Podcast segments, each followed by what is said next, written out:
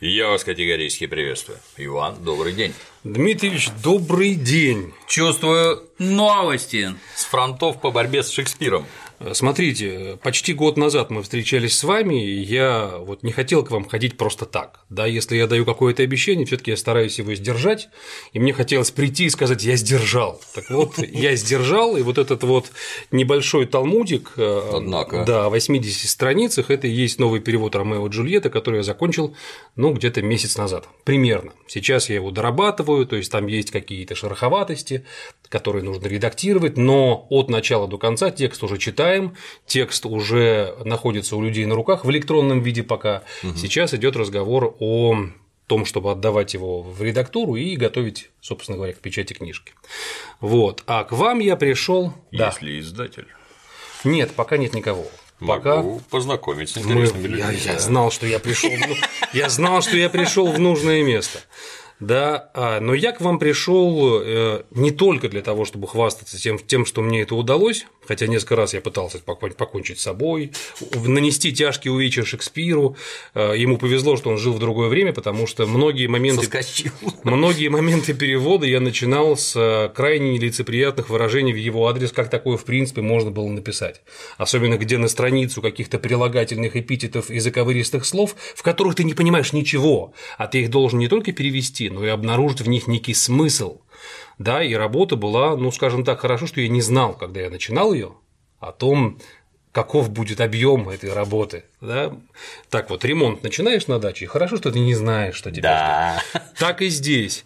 Но я за что еще хочу вам сказать большое спасибо, что а, непосредственно после вашего ролика, как я и тогда говорил, нашего ролика, вашего ролика я получил колоссальный отзыв от э, зрителей, и они э, помогали и словом, и делом, потому что они заранее подписывались на эту книгу, и ни много ни мало, и еще до выхода книги 800 человек на нее подписались. Отлично. Да, то есть много, и это меня, ну, я, у меня не было шансов остановиться, да, я мне пришлось идти до конца и биться до конца.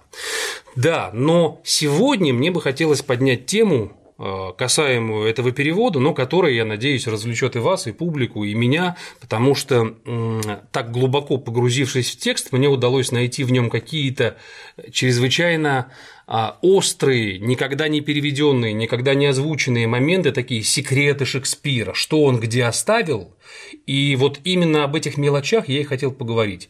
Не, не концептуально, о чем это произведение, как погибли Ромео и Джульетта. Это важно, и это а, требует размышления, но но меня почему-то больше всего возбуждают вот эти вот потрясающие мелочи, на которые я натолкнулся. И еще что интересно, что люди, которые переводили на меня, они эти мелочи очень часто упускали. То есть на мелкие вещи они не обращали внимания. Есть непонятное слово, и они как-то его так, ну, берут и не переводят. Ну, как бы, ну, кто заметит это слово, да, ну, подумаешь, там написано про рыбу. Вот разговаривает мать с Джульеттой и рассказывает, как ей сегодня вечером на балу нужно познакомиться с Парисом, который с ней сватается. И говорит, Парис, он такой прекрасный, и вдруг говорит про какую-то рыбу. А в переводе Пастернака это звучит, она говорит, «А как рыба глуби, в смысле глубины, как рыба глуби с той же силой самой, картина требует красивые рамы, так и человек требует украшения, то есть золото на нем, чтобы он выглядел подостойней. Причем здесь рыба непонятно. Я, я, доходя до этого места, тоже вижу эту рыбу угу. и понимаю, что смысла в ней нет никакого. В результате выясняется, что мать говорит следующее: не нужно рыбу в море украшать, нам в глубине ее не увидать. Но книга, как и человек, нуждается в изящных украшениях. И в книге тем история ценна, чем больше золотом украшена она. Это уже мой текст. Угу. Да, то есть принцип в том, что рыбу в глубине никто не видит, и пофиг, как она выглядит, а вот человек Другое дело. должен быть красив. Мелочь, глупость, но это показывает на общий алгоритм того, как люди относились к сексу. Ну, рыба и рыба, господи, ну там что-нибудь я напишу. Рыба любит глубину, а картина любит красивую раму. Вот это уровень перевода. Люди не утруждались, и таких мест в произведении ну, десятки. Вот, именно о таких вот маленьких э, зернышках, которые я обнаружил, я сегодня и хочу поговорить. Два тезиса. Да. Мастерство – это всегда внимание к мелочам. Это вот самое важное, потому что и тот, и другой, мастер, не мастер, делают одно и то же, но у этого вот тут, тут, тут, тут чуть-чуть докручено, а резу... чуть-чуть в каждом месте, а конечный результат всегда другой. И это раз. Мне льстит, что вы поставили меня выше Пастернака, безусловно. А, нет, а применительно к Пастернаку, безусловно, он там поэт, вершина и все такое. Но там, как мне кажется, могло быть следующее, что для него изготавливали подстрочник, а с людьми, которые изготавливали подстрочник, может такое статься. Он не сильно плотно общался и не спрашивал, про что тут, а наблюдая… Причем здесь рыба? Да, а наблюдая да. готовый текст, он это облачал в стихотворную форму, что ему этот текст навеял, не размениваясь на всякую ерунду. Безусловно. Может быть так. Без, без, нет, так и было, и у него не было Google переводчика, у важно, него не да. было доступа к, так, так, к тому количеству словарей, которые есть сейчас. То есть ты можешь любое старинное слово посмотреть всю его подноготную и поискать все, что угодно. Мало того, у тебя перед глазами есть с десяток разных переводов, ты можешь посмотреть, как люди понимали эту сцену и что они написали, и, например, у кого-то подглядеть. Я ни у кого рыбу не подглядел, нет, это мое лично. Рыба моя целиком. Рыба моя целиком. Значит, что я нашел в тексте того, что выходит за рамки, за рамки нашего о нем представления. У нас о вообще о текстах Шекспира есть ощущение, что они канонические, очень строгие, очень э, красивые по языку и такие, ну, пафосные до определенной степени. Что бы там ни происходило, все говорят пафосно, слуги говорят uh-huh, пафосно, все-все-все. Uh-huh. На самом деле нет. Текст Шекспира изнутри, он до того неоднороден, он неоднороден до судорог. Я сейчас объясню, что я имею в виду. Ты читаешь текст на английском языке, худо-бедно идешь и по нему идешь, идешь, идешь, идешь. Нормальные люди нормально говорят нормальными словами. И вдруг один из героев начинает говорить как фашист. То есть словами, например, а, I'll pay the doctrine or else die debt by giving liberty into your eyes. Вдруг, то есть они все говорят очень красивым языком, и вдруг Бенволио в один из моментов э, Ромео спрашивает ему, как мне быть, я э, влюблен, как мне избавиться от этого чувства. Ну, над ним шутит, но это не важно. Бенволио ему говорит, be ruled by me. Уже смешно. Как Шекспир может написать «be ruled by me»? Это какой-то язык подонков, да? И ты читаешь дальше «be ruled by me, forget to think of her». Рамо, Рамо спрашивает, oh, teach me, oh, teach me how I should forget to think. Как мне ее забыть? Он говорит, by giving liberty into your eyes. Это текст Шекспира, и, соответственно, вот так же тупо, как, как говорит Бенволева, так же тупо нужно переводить. Я не знаю, я написал, по-моему, «даванием глазам свободы узри других девиц обводы». Даванием да? свободы, это сильно. Ну, by, by giving liberty into your eyes. То есть, а, у многих персонажей язык в какие-то моменты становится то смешной, то нелепый, то глупый. Вдруг Парис, в какой-то момент Парис это э, э сын кня... родственник князя, в какой-то трагический момент вдруг начинает говорить не то чтобы рэп, но он вдруг начинает рифмовать слова друг за другом, и это звучит очень смешно. А я это на русский перевел как э, э, когда кругом у нас война, мешает сватовству она. Дурацкая фраза. Она звучит по-дурацки, но там именно война и сватовство срифмованы именно в такой последовательности. И это звучит глупо в рамках текста. Угу. Но как глупо звучит, так глупо я и перевожу. И таких моментов множество, когда персонаж говорит не пафосно, а ужасно смешно, нелепо или глупо, как. Э, а, да, и заканчивает Бенволио следующим текстом. Э, Ромео ему говорит «You cannot teach me to forget». Бенволь отвечает «I'll pay that doctrine or else die in debt». Даже затрудняюсь, как это? Просто бог с ним, что это значит. Я, я, я, я буду продвигать эту идею или я умру перед тобой в долгу. Но как это звучит? I'll pay that doctrine or else die in debt. Это смешно. И таких моментов множество, и мне кажется важным их сохранить. Разумеется, что никто из переводчиков это не сохранял. Может быть, потому что у них не было именно английского текста перед глазами, а если перевести это на русский, уже не будет так смешно. Это именно в звучании. Вот такая вот ерунда. Я, переводя, старался вот эту глупость а, полностью сохранять. Да, а, я не помню в тот раз, когда я к вам приходил, э, привел ли я этот пример, поэтому приведу его еще раз. Э, в самом начале произведения э, я уже рассказывал о том, что там много есть скобрезных пошлостей, что э, слуги меряются причинными местами, угу, таким образом пытаясь затеять ссору. Вот, и я дошел до момента, где слуге дали документ и сказали ему, пойди по этому списку, пригласи к нам в гостей домой. И он берет в руки список, и он не умеет читать. И вот он говорит очень короткий текст, который должен быть шуткой. Я вам сейчас прочту сначала а, перевод а, Пастернака, уважаемого, а потом так, так. свой. Значит, слуга говорит, обойди по списку, обойди по списку, а кто поймет этот список? Может быть, здесь написано, что дело сапожника – аршин, а дело портного – колодка. То есть все перепутано. Угу. Обойди по списку. Может быть, тут написано, что рыбу ловят кистью, а крыши красят неводами. Скажи гостям, чье имя здесь стоит, а как мне прочесть это имя? Смешно? Ну, так. Да не смешно совсем. Как-то скромно. Вообще не смешно. Да. Я, я беру этот текст, я же должен его перевести, но я могу перевести как Пастернак, просто переписав друг за другом то, что каждый профессиональный человек, там сапожник или кто-то, использует чужой инструмент. Да. Но лично мне, ну, я не, я не понимаю, в чем шутка.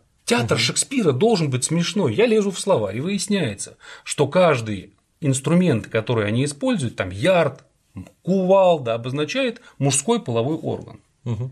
И выясняется, что один из них пользуется органом другого, условно говоря. Да. То есть идея шутки в этом. Как-то ее нужно перевести, так, чтобы это было ну хоть как-то. У меня получилось... Я бы уточнил для граждан. Да. Говорили ранее, повторим еще раз, что тексты у Шекспира достаточно грубые. И, я бы сказал, изобилуют похабными аллюзиями всякими. Чудовищными просто. Которых наши глубоко уважаемые переводчики изо всех сил старались избежать. Может, не понимали, а может, старались избежать. Ну почему? У нас была, например, Екатерина Савич, если я ничего не перепутал, у которой были довольно пошлые шутки, очень пошлые. То есть это у нее был текст, что он, видно, там под деревом застыл, а, и а, а, забыл все это сказано. Короче говоря, у нее пошлости достаточно. Угу, угу. Да. Ну, то а... есть, есть подозрение, что она не сама их придумала, а они все-таки в тексте. Безусловно, да. безусловно. Итак, вариант, как вернуть исконный смысл в текст Шекспира. Обойди по списку всех, кто здесь написан, а кто прочтет мне здесь, что написано. А может быть, тут сказано, что у трубочиста в штанах портновский метр, а у пахаря садовый шланг, а у портного огромный болт, а у пекаря простой карандаш. Да, то есть, по крайней мере, актер, который играет это со, это со сцены, он может все это на деле продемонстрировать, в том числе несчастного пекаря, у которого всего лишь простой карандаш. Так понятно хоть о чем. Так понятно. Так вот, собственно говоря, именно воскрешением всего того, что было похоронено в этом тексте, я, я и занимался и бился об это головой до крови, просто уже до, до посинения. Да, поэтому количество юмора вытащенного в тексте, оно велико. И я потом еще приведу один дорогой мне пример. Значит, эм, я вот не хочу сейчас рассказывать всего того, что здесь есть, просто потому что здесь очень много, я не хочу вас переутомить, но много есть моментов, а, которые эм, очень сильно меняют восприятие сцены. Например, мать советует Джульетте познакомиться с Парисом. Долгая сцена, где она рассказывает про рыбу, про то, как он придет сегодня. И сцена заканчивается у Пастернака тем, что Джульетта говорит, да, конечно, я с ним познакомлюсь, но я просто исполняю ваш приказ. То есть, ну, как- как-то вот так. То есть, угу. только ради вас я только исполняю ваш приказ. В действительности Джульетта говорит следующее. Она говорит, э, я на него взгляну, коль так угодно вам, но я не стану прилагать усилий боли, чем значит ваше мнение в этом разговоре. Это совсем, она говорит, что я, конечно, посмотрю, но я буду стараться ровно настолько, насколько для меня важно ваше мнение в этом деле. Угу. Она плюет ей в лицо. И именно поэтому за этим дальше тянется история. То есть в первой же сцене обозначается не то чтобы конфликт между дочерью и матерью, а просто лютая ненависть, которая потом при... приводит к тому, что мать дочь уничтожает. Я с тобой покончила. Угу. Да? Вроде бы Пастернак тоже перевел, что ну я это сделаю по приказу. Но у Шекспира конкретно написано вот так. То есть есть места, где я а, а просто до боли в зубах был дословен во всем, включая и эпитеты, что очень важно, количество повторений одного и того же слова. И если у Шекспира персонаж говорит «как, как, как, как, как» пять раз, я так и пишу пять раз, никто не пишет пять раз. И та- таких, таких, ну, это смешно, конечно, но эм, зачастую такое количество, оно показывает какие-то важные вещи. Например, то, что человек начинает немножко выходить за рамки э, бытового состояния, он, он немножко не в себе, он сходит с ума, поэтому их тоже важно сохранять. Здесь никогда не знаешь, что можно, от чего можно отказаться, а что можно сохранить. Вот. Еще момент. Встреча Ромео и Джульетты на балу. Да, в тот раз мы говорили о том, что эта встреча, она странная, что все ее видят, они демонстрируют то, что они познакомились, целуются, танцуют. То есть это вообще очень странно. Это видят все присутствующие на балу. А, и вот текст, с которым Ромео подходит к Джульетте, он э, оказался очень странным, даже еще таким же странным, как я и думал. Если у Пастернака это опять пафосное «я ваших рук рукой коснулся грубой, чтоб смыть кощунство, я даю обед, к паломнице спаломничают губы и зацелует святотатство след». Неважно, что вы ничего не поняли, важно, что красиво и очень поэтично. Да. Я еще до того, как э, сел вот за этот перевод, у меня был следующий вариант. Прости меня, э, в толпе случайно тебя рукой коснулся в попыхах. Теперь тебя я в губы поцелую во искупление греха. Джульетта отвечает, в толпе так много столкновений, и здесь твоя беда невелика, но если я доверюсь ощущениям, мне кажется, была то не рука. Да, то есть такая чудовищная пошлость, где Джульетта издевается над Ромео. Я отказался от этого варианта, потому что он был моим, скажем так, пожеланием. Мне хотелось, чтобы они так встретились. И я отдал, отдался а, в руки Шекспира, чтобы последовать за его вариантом встречи Ромео и Джульетты. Значит, как Шекспир это себе представляет? Ромео говорит, о, если я своей рукою недостойный случайно согрешил твоей руки, коснувшись, то я уверен, что смогу я вымолить прощение, тебя поцеловав во искупление. На что Джульетта отвечает, о, добрый странник, в этом нет нужды, для искупления греха твои руки тебе вполне довольны. То есть, условно говоря, там шутки не сильно мягче, чем я предполагал. И дальше по списку она над ним, в общем, довольно сильно глумится, скажем так. И именно в том ключе, что его рука, она ему подходит гораздо больше, чем любые извинения, на которые он рассчитывает. Да? Разумеется, что зал ржал в этот момент, как он и должен ржать.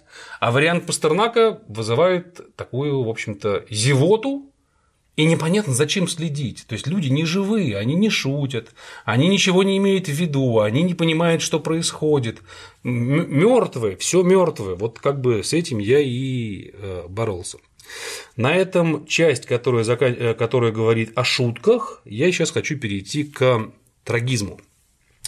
А в одном, в одном из фрагментов Меркуцо, который тоже родственник князя, который люто за что-то ненавидит Ромео и пытается всячески его подставить, а, присутствует при том, как к Ромео пришла кормилица от Джульетты договариваться о браке.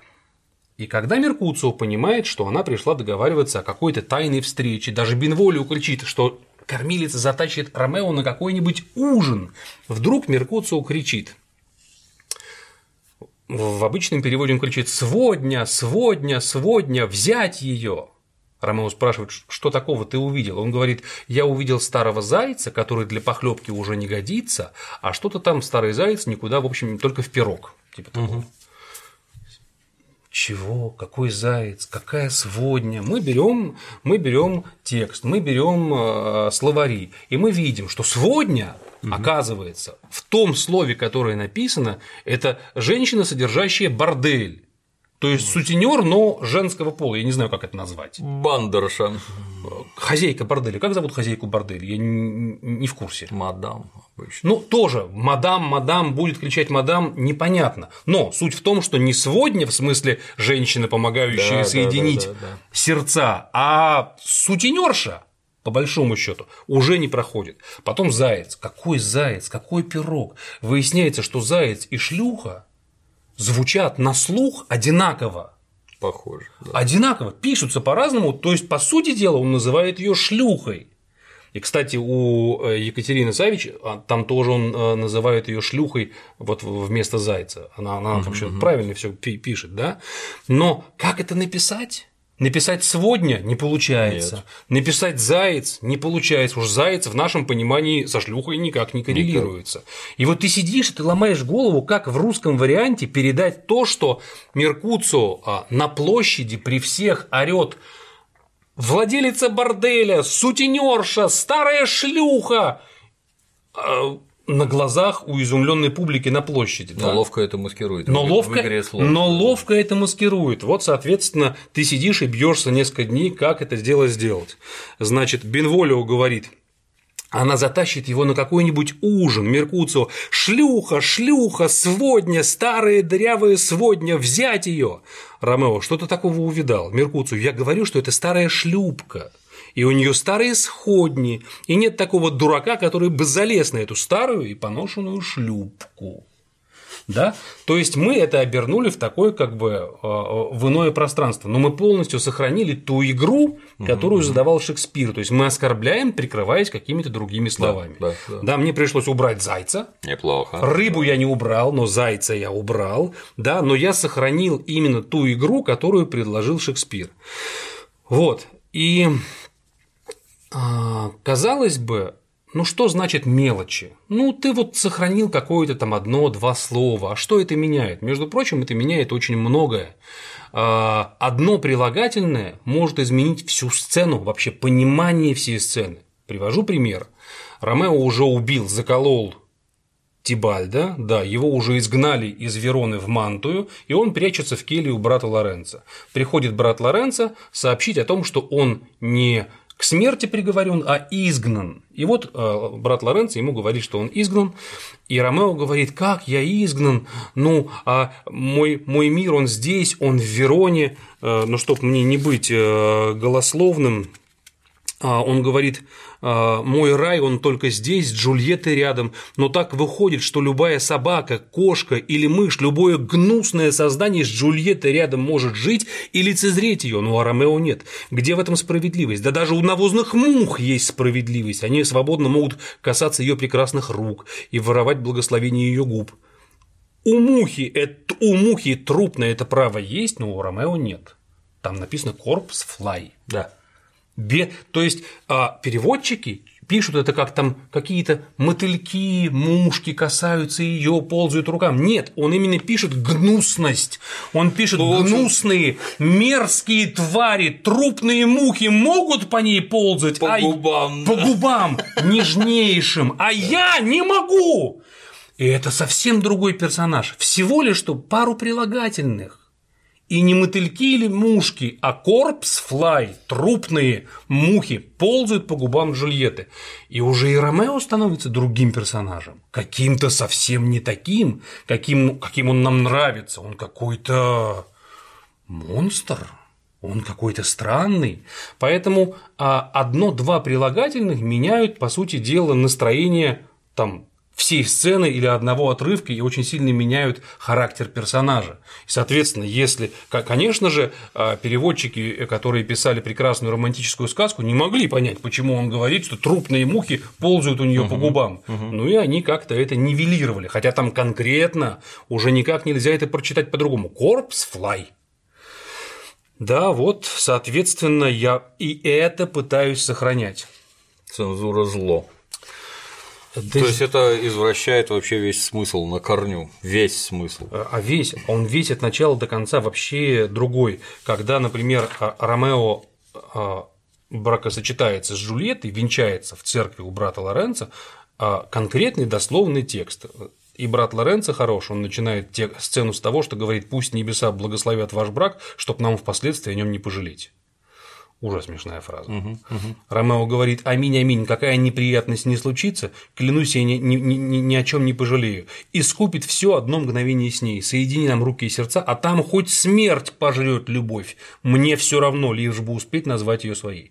Вот смерть пожрет любовь, так написано у Шекспира. Дословно. И у нас вообще другой персонаж, которого мы никогда не знали. Разумеется, что вы такого не э, ну там как-то пусть там все будет грустно. Я не знаю, как написал, не помню, как написал Пастернак, но не, не таким образом. Да, соответственно, вот это вот э, та работа, которую я проделывал, проходя по тексту, и ну, помимо того, что просто делая банальный перевод, я еще натыкался на те вещи, которые выходят далеко за рамки объяснимого, когда герой говорит так, что у тебя волосы шевелятся э, на голове, и ты, ну, и ты вынужден это записать. То есть это была та цель, которую я перед собой ставил. Не терять того, что написал Шекспир. Наверняка я что-то упустил. Наверняка. Ну, это невозможно, да, тогда нужно иметь, для того, чтобы не упустить, нужно иметь за спиной командующих переводчиков, да. филологов, коллектив, которые все будут помогать. А здесь ты все делаешь. Я подозреваю, Иван, они набросятся. Да, пускай набросятся. А, это только пользу несет коллективный разум. Здесь история следующая. Я не могу соперничать с Пастернаком по красоте слога. Это физически невозможно. Есть места, которые я просто вот страшно завидую, что вот у него так написано, я так не могу написать. Потрясающе красиво. Но то количество фактов и аспектов, которые я обнаружил в тексте, мне кажется, за них можно а, простить не столь высокий стиль в поэтических местах. Он, он нормальный, он читаемый. К тому же текст нужно дорабатывать. Вот я сейчас а, как раз этим занят. А, я дошел до того уровня взаимодействия с текстом, что уже читая его с листа, я не могу, я, я не слышу разницы. Я его целиком начитал в виде видеопрочтения от начала до конца, 3 часа 6 минут. Ого. Да. И сейчас э, сижу и отслушивая текст с экрана, уже на слух помечаю места, которые нужно сделать более ровными. Это такой новый этап. В идеале, конечно, если бы были ресурсы и возможности, было бы здорово, если бы это были артисты, ты их слушал, и ты еще точнее правил текст, а, чтобы он, он еще и сценически был более интересен. Но делаю то, что, условно говоря, могу делать на данный момент. Вот. Был момент, произведении, которого я сильно ждал, это момент, где папа топчет ногами Джульетту, когда она отказалась выходить замуж за Париса, сказала, я лучше выйду за Ромео, в прямом смысле слова сказала, и он ей объясняет, что она не права. Угу. И в переводе Пастернака он это делал довольно грубо, он говорил, тварь, тварь, холера, падаль, тебя я на веревке притащу, если ты мне дочь, то выйдешь замуж, а если нет, скитайся голодай. Ну, согласитесь, да. достаточно жестко. А теперь посмотрим, что написал Шекспир. А теперь правильный, правильный вопрос, ответ. Так, где это? Ага. Ой, кошмар какой. А, приходит отец в спальню к Джульетте, там уже мать, мать ей сказала, выйдешь за Париж, она сказала, не выйду. Приходит отец и спрашивает сеньору Капулетти, дочь согласилась исполнить мой указ? Леди Капулетти, нет, не согласна, и в ответ благодарит. Нам, нам лучше было дуру обвенчать с могилой. Хорошее начало. Это дословно. Я, я... Здесь все дословно. Нам лучше было дуру обвенчать с могилы.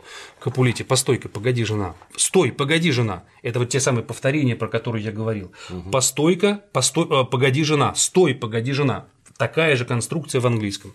Постой-ка, погоди, жена. Стой, погоди, жена. Как не согласна? Она за шанс такой неблагодарна и не гордится этим предложением и не способна выгоду свою понять. Не рада, а не рада, что мы ей нашли достойного такого жениха? Джульетта, не рада, что нашли, но рада, что искали. Как я могу быть рада тому, что ненавистна? Но все же благодарна вам за ненависть, колет любви она. Капулетти, как, как, как, как? Дурацкие такие рассуждения. Не рада я, что вы нашли, не рада я тому, что ненавистно, благодарю, все это от любви. Берешь себя ты в руки и в следующий четверг идешь с Парисом в церковь. Или тебя я на веревке притащу. Холера, падаль, дрянь, ты, девка подзаборная, уродливая тварь. Леди Капулетти, фу, фу, ты что, с ума сошел, Джульетта? О, добрый мой отец, прошу вас на коленях, позвольте слово мне сказать. Капулите, да чтоб ты удавилась, дрянь мелкая, своенравная паскуда из Рубика на своем носу. В четверг идешь с Парисом в церковь, иначе видишь ты меня в последний раз. Молчать, не говори и ничего не отвечай, даже про Ромео хочет сказать. Не то уж руки мои чешутся, мы сокрушались, что Бог нам дал ребенка одного, но оказалось, что и это слишком много. Иметь такую дочь, как видится, проклятие, чтобы глаза мои не видели паскуду. Да, да Пастернак ребенок просто. То есть я это, я сижу, перевожу, и я понимаю, что ну, это не может не влиять. Ну, это, это тяжело, потому что отец не просто бронит дочку, а это, ну, я не знаю, как это назвать. Обкладывает, так назовем, да. То есть фактически э, он говорит ей, сам страшнее что-либо придумать нельзя. Вот отца особенно, да. От отца особенно, который два дня назад говорил, что я души в ней не чаю. Я вообще ни в чем не намерен настаивать, и замуж ей идти рано, может, годика через два. Любимая, единственная дочь, остальные умерли. Боготворю, говорит он. И, соответственно, вот мы видим через два дня вот такой вот вариант. Очень неприятно. Вот. И вот даже э, я сейчас старался не говорить о главных персонажах, не говорить о Ромео, о Джульетте, о Мандеке, Капулете. Я говорил только о второстепенных моментах, которые я обнаружил. Но даже то, что я сейчас рассказал, уже, на мой взгляд, складывается вообще иная картина атмосферы произведения, где и страшно, и остро, и смешно, и пошло того, что мы никогда в этом произведении не видели. Да? И а, в абсолютно подавляющих, э, подавляющем количестве моментов я старался идти за словом Шекспира, за ритмом Шекспира, за текстом Шекспира. Уверен, что, разумеется, ошибки были, но то, что вскрылось, оно стоит того. А, И, наверное, вот последнее, что я представлю, это момент, который мне чрезвычайно дорог. Я, когда работал с текстом, я же занима- занимаюсь текстом уже, наверное, больше 10 лет, я всегда пропускал мимо ушей э, таких персонажей, как слуги. Ну что там, где-то в конце сцены он вышел с подносом, какую-то ерунду Вякнул. ляпнул, вякнул. Нигде их никогда нет ни в фильмах, ни в спектаклях. Ну, какие-то странные люди. Вот. Но так как я перевожу, я же дошел до них, мне же надо их как-то понимать, что не происходит. Они мне доставили такое удовольствие. Это такие пошляки, это, это, это наслаждение, это украшение сцены просто. Ам, Там был момент, когда один из слуг говорит, они, значит, организуют праздник в доме Капулетти, говорит, слушай, у меня к тебе просьба, а ты не мог бы, во-первых, припаси мне со стола, пожалуйста, марципановую попку, ну, очень марципан люблю. Вот, а потом попроси, пожалуйста, швейцара впустить сюда. а, и дальше он называет по имени двух женщин, двух девушек. Одну из них, если правильный э, прямой перевод, а, наждачка Сюзанна, ну, понятно, на что намекается, да, точилка Сюза, точилка, наждачка, вот какая-то Сюзанна, и Нел, и, и какая-то там Нел. Короче говоря, я долго думал, как перевести, я написал «шершавая Сюзанна». Попроси перевести, перевести сюда «шершавую Сюзанну». Наждачка некрасиво, да, соответственно, никто этому никакого... И все моменты, где слуги что-нибудь говорят, они всегда с тонким юмором и с каким-то философским подтекстом, таким очень очень эм, Коммент фактически. Фактически да. Вот. И есть сцена, где и Пастернак, и Щепкин и Куперник, и Савич не справились с тем, чтобы вычленить шутку, которая в этой сцене заключена. На мой взгляд, это провал, потому что, особенно учитывая то, что эта комичная сцена завершает самую, одну из самых трагических сцен в произведении. Это когда отец орал на Джульетту, а не, вру, это когда умерла Джульетта, все страшно кричали, все страшно орали, и вот они все ушли на кладбище, и остаются слуги, которых позвали играть на свадьбе. А свадьбы не будет. И они остаются с музыкальными инструментами, там, не знаю, чем-то украшены, и понимают, что им не заплатят. И вот после трагической сцены начинается маленькая комическая зарисовка, как слуги пытаются понять, ну, заплатит им, не заплатит, и как им в этой ситуации быть. Вот я сейчас эту зарисовку хочу вам про... прочитать. А, Прочитать. Капулетти. Все то, что мы готовили на свадьбу, теперь пойдет на похоронный стол, и вместо радостной мы грустную мелодию сыграем, и светлый праздник обратим в поминки. В общем, все уходят, остаются слуги, э, первый музыкант Что же нам теперь зачехлить инструменты и уйти? Кормилица, честнейшие, добрейшие музыканты. Ох, зачехляйте, зачехляйте. Вы же видите, какой жалкий случай приключился. Кормилицы тоже уходят, остаются музыканты. Первый музыкант, если честно, то все равно за это нам надо бы и возместить. Входит слуга Питер. Питер, музыканты, ох, музыканты, радость сердца, радость сердца, вы спасете меня только если сыграете радость сердца. Первый музыкант, почему именно радость сердца? Питер, о, музыканты, потому что мое сердце от грусти разрывается на части. Сыграйте мне любую веселую ерундовину, чтобы утешить меня. Первый музыкант, никакой ерундовины и никакого веселья. Теперь говорят для этого не время. Питер, значит, вы не сыграете? Первый музыкант, нет. Питер, но я вас кое-чем за это награжу. Первый музыкант, чем ты нас наградишь? Питер, ну не деньгами, уж поверьте, а чем-то более ценным. Я стану называть вас великие министрелли. Первый музыкант, тогда я стану называть тебя великим тупицей. Питер, тогда я достаю свой величественный кинжал и возлагаю его на твою тупую башку. При этом без всякой партитуры я вас сначала отреминорю, а потом от до мажорю. Вы уловили мою тональность? Первый музыкант, вы нас отреминорите и отдомажорите. Хорошо, что не отфортепианите. Второй музыкант, умоляю тебя, убери свой кинжал и, напротив, призови свое остроумие. Питер, если я призову свое остроумие, то вам точно не поздоровится. За остроумлю каждого остротами и дам железной шуткой полбу между глаз. А ну-ка, отвечайте мне как мужчины. Если сердцем ты тоскуешь, умираешь ты от скуки, то хандру твою прогонят музыки серебряные звуки. Почему звуки серебряные, а? Почему у музыки серебряный звук? Что ты скажешь, любезнейший Джину Гитарину, музыкант? Да боже мой, сэр, потому что у серебра такой сладкий и чистый звук. Питер, неплохо. А что скажешь ты, почтеннейший Валентину Мандолину? Второй музыкант, я скажу, что звук серебряный, потому что музыкант играет за серебро. Питер, и это хорошо. А что скажешь ты, искуснейший Марку Большое Горло? Третий музыкант, право, я и не знаю, что сказать. Питер, ах, какая жалость. Это такое упущение, но вы певец, и поэтому я помогу вам. Я произнесу это за вас. Звуки музыки такие прекрасные и серебряные, потому что золотишко вам за вашу работу никогда не видать. И уходит первый музыкант.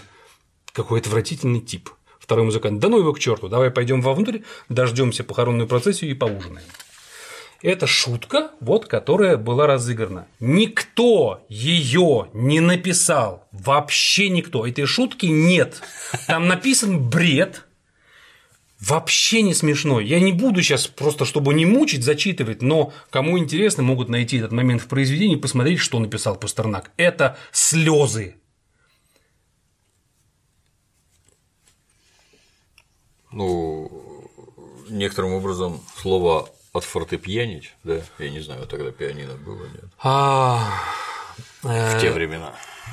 В такую значит, значит, значит дату. там было, а, там было а, тоже связано с нотами, то есть я вас от нотами чего-то сделаю, да, но в нашем, ну, не сказать там, если брать ноту, например, до, не сказать я вас отдорю, да, или отрерю. Соответственно, нужно было на- найти какую-то словесную формулу, чтобы было понятно, что он их музыкой будет надругаться над, над ними. Поэтому от ре минорю и от до мажорю, да, ну, фортепиано. Я, не, я да, все да. понимаю. Нет, Просто не знаю, был в тот А. исторический момент пианино или нет. От клавесиню, это, не, это уже не важно. Да. От мандолиню тоже неплохо. Поэтому фортепиано по желанию можно заменить на от мандолиню еще смешнее, кстати. да. Я вас от мандолиню, да, да, да, да. От тромбоню. Ну, это как бы тут вариантов, вариантов от бубню. Вариантов может быть много, да. Вот, соответственно, вот ам, эти крохи я и собирал по произведению. А, Чувствую удачно. да, да, да, нет, я, я, я не могу сказать, что я недоволен тем, что получилось. Еще один интересный момент, что я всем, всем, всем, наверное, интересно, чем закончилось произведение и какой в нем смысл. Я не буду его заглавливать, но я скажу одну вещь, что для меня смысл произведения открылся тогда, когда я дописал в нем последнее слово. Не поверите. Я просто уже в обморочном состоянии заканчивал последний акт, потому что это уже была ночь, я падал в прямом смысле слова. Я просто подписал, писал, писал, писал, закончил. И когда я дал жене почитать, сам прочел последний лист, она говорит, ты понимаешь, чем закончилось? Это же все не тем, чем мы думали. И вот в последних строчках вдруг выяснилось, что там образовался смысл, которого мы не ждали. Поэтому не было такого, что мы заранее знали, чем кончится. Мы к этому вели. Герои жили в процессе перевода как живые. Ты шел за линией каждого из них, пытаясь понять, к чему он ведет. И когда в последних строках мы увидели то, что произведение заканчивается вообще не так, как мы думали, нет, все умерли, да, все как бы не, Как не в- положено, в, этом да. смысле не изменилось. Имеется в виду, куда Шекспир сместил акцент смысловой. Скажем так, я порадовался. Я бы так не придумал. Я бы такого не. То есть я э, моего, моей фантазии такому концу э, я не, не смог его сам нафантазировать. Поэтому вот это меня очень сильно вдохновило. Еще хотел прокомментировать, меня часто спрашивают, очень часто спрашивают, почему англичане не читают на английском языке это так, как я протрактовал. А, Причин, причин несколько. Причина первая в том, что англичане вообще этот текст читают редко. Мало того, англичане, но еще и люди, которые не являются, для которых английский не родной язык. Да, что сам по себе текст в прочтении очень сложен, так как там есть много слов, которых в сегодняшнем обиходе нет, а часть слов, например, слово «ю» написано совершенно просто иным, оно из другого количества букв и по-другому выглядит. Ты просто должен знать, что это «ю». Возможно, это другое слово. Зоу Типа того, да. это да, ты. Ну, Ю это. это вы. А это Я понимаю, ты. я, я понимаю. В нынешнем языке так только к Богу обращаются. Да, да, да. Вот. И, соответственно, им это читать тоже довольно сложно. Мало того, когда я работал над текстом, передо мной был а, староанглийский текст, а с правой стороны были пометки, как это читается в современном варианте. И очень много вещей из старого текста было вычеркнуто или нивелировано, а некоторые вещи были написаны противоположным образом. Конечно, мало значимые в сюжете, но вот Ромео выходит из дома Капулетти после того, как он с Джульеттой познакомился, и он говорит, я сейчас не вспомню порядок, но смысл в том, что он говорит, я не могу идти вперед, а там а, в правке написано, я не могу идти назад. Ровно в противоположную сторону. Да. Да, а, важно, не очень важно, но это показывает алгоритм того, что переложение на современный английский язык имеет большие допущения к тексту, которые убирают все непонятные и странные моменты. Я боюсь, что это вполне может быть, что это некий текст, ну, скажем так, легковесный, не академическое издание, где разжевывают подробно специалисты-филологи, специализирующиеся на языке того временного периода, а нечто такое легкое, чтобы донести до современных Разумеется. Ну, ну, Вопросы- no Fear Шекспир есть такой сайт, да. Так точно, да. Ну, наши граждане, вы, не знаю, там на три века, на четыре века назад попробуйте почитать, что тогда по-русски писали. Ждет масса открытий. Так мало того, еще и сам по себе материал э, драмы, э, э, пьесы, я имею в виду, он очень труден для восприятия. Например, начинается сцена, где Ромео и Джульетта провели вместе ночь, и вот сейчас они расстаются. И первая фраза у Джульетты «уже уходишь ты». Да, и у нас же в драме, в пьесе есть только диалоги, у нас нет описаний, кто что думает, кто что чувствует, что происходит в его душе. Если бы мы читали эм, э, прозу обычную, там было бы написано тягостное молчание, томилось много часов, Ну, и, и- и рассветные полосы. Я да. имею в виду, для читателя сложно представить да, себе, что происходит в данный момент. А там написано уже уходишь ты, и непонятно из какого состояния он уходит, что у них было этой ночью. Все ли хорошо? Там есть, конечно, маленькая фраза о том, что жаворонок разорвал ужасное молчание в их ушах. То есть они молчали давно, и оно было тягостным. Эта фраза есть, но она маленькая, ее можно не заметить. И, кстати, ее опять-таки нет э, в классических переводах. Как может быть после ночи любви ужасное молчание? Может. Вполне. Нет. Судя по жизненному опыту, да. Но между влюбленными Ромео и Джульеттой в классической трактовке не может, потому что у них все Да, хорошо. да, да, Да, а у них есть ощущение того, что один бежит в мантую, бросая девочку здесь, а девочка понимает, что она остается одна без защиты, и сейчас ей настанет трудное время, скажем так. что и происходит, следующий разговор с папой как раз и начинается после этой сцены. Поэтому она, когда говорит, ну останься, ну пожалуйста, ну побудьте еще, она это говорит даже не потому, что она так влюблена и хочет еще секса, а просто оттягивает момент, когда она останется одна с неприкрытой спиной, и очень страшно от этого. Там больше страха в этой сцене, чем романтики, давай еще раз с тобой проведем время, не уходи. Вот. Вот, вот, собственно говоря, такую работу я провел. Что я планирую делать сейчас? Я а, готовлю материал к изданию, ну как могу я это делаю. Дальше я сейчас пытаюсь общаться с какими-то людьми, пока безуспешно, кто может быть заинтересован в этой постановке. Я пытаюсь там как-то с театрами разговаривать. И я думаю, у меня есть еще идея, я вам ее озвучу, а вдруг озвучу. Вот то, что я у вас озвучу, оно сбывается, понимаете? Вот давайте я сейчас озвучу, а через год я скажу «сбылось». Да, если в России эта идея не выйдет за рамки книги, Книгу, да, книгу люди уже ждут, они ее уже хотят. И я думаю, что это абсолютно правильно, и уже не так много труда на это нужно положить. Да, если эта идея в России не выйдет за рамки книги, соответственно, я попробую на Западе создать адаптированный текст Ромео и Джульетта на английском языке, так чтобы сегодняшним англоговорящим людям, не носителям языка, это очень важно, то есть угу. достаточно простой, чтобы они могли эту историю прочесть, а соответственно поставить, а соответственно снять и соответственно использовать.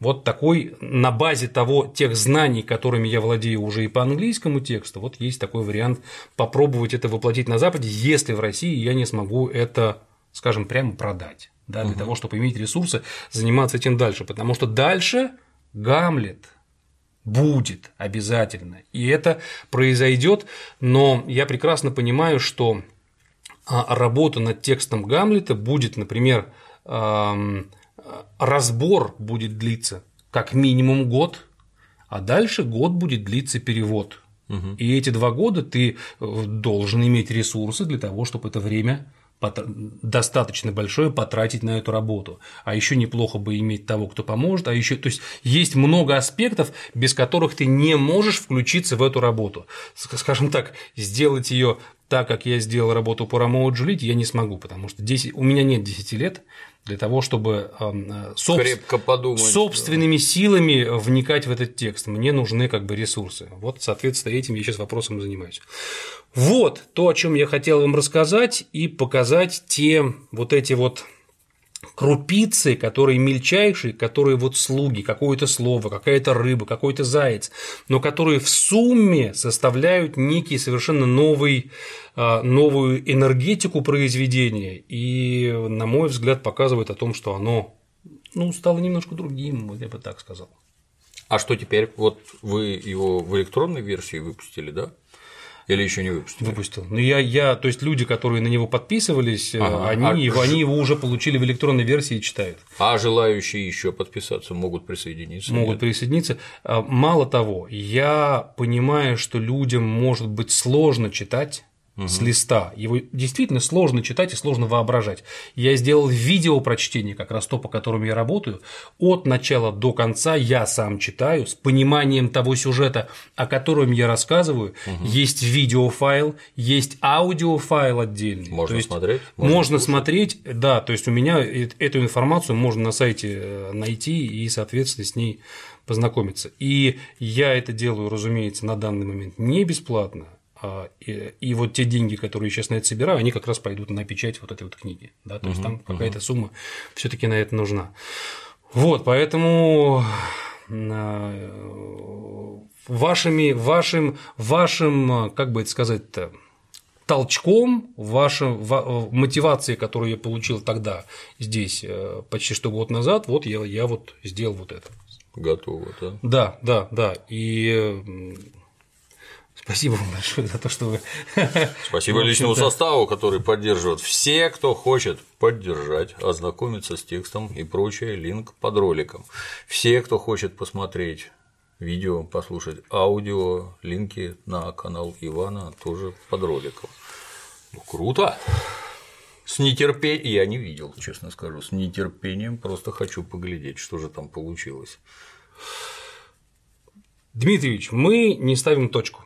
Да, потому что этот проект я здесь слово верю, оно не подходит, да, потому что у меня собственно говоря, терять вот такое начинание, наверное, быть, надо быть полным идиотом. Я, конечно, могу посоревноваться, да, но все таки думаю, что уже делать этого не стоит. Да, этот проект будет иметь воплощение, когда у меня будут какие-то реальные э, в этом смысле движения, достижения, я обязательно приду и расскажу, и, разумеется, там, когда будет работа над Гамлетом, я с огромным удовольствием приду и расскажу те атомные вещи, которые я в Гамлете обязательно найду. Да, поэтому вам колоссальное человеческое спасибо, людям просто огромное спасибо. Вашими усилиями этот проект состоялся и будет дальше развиваться.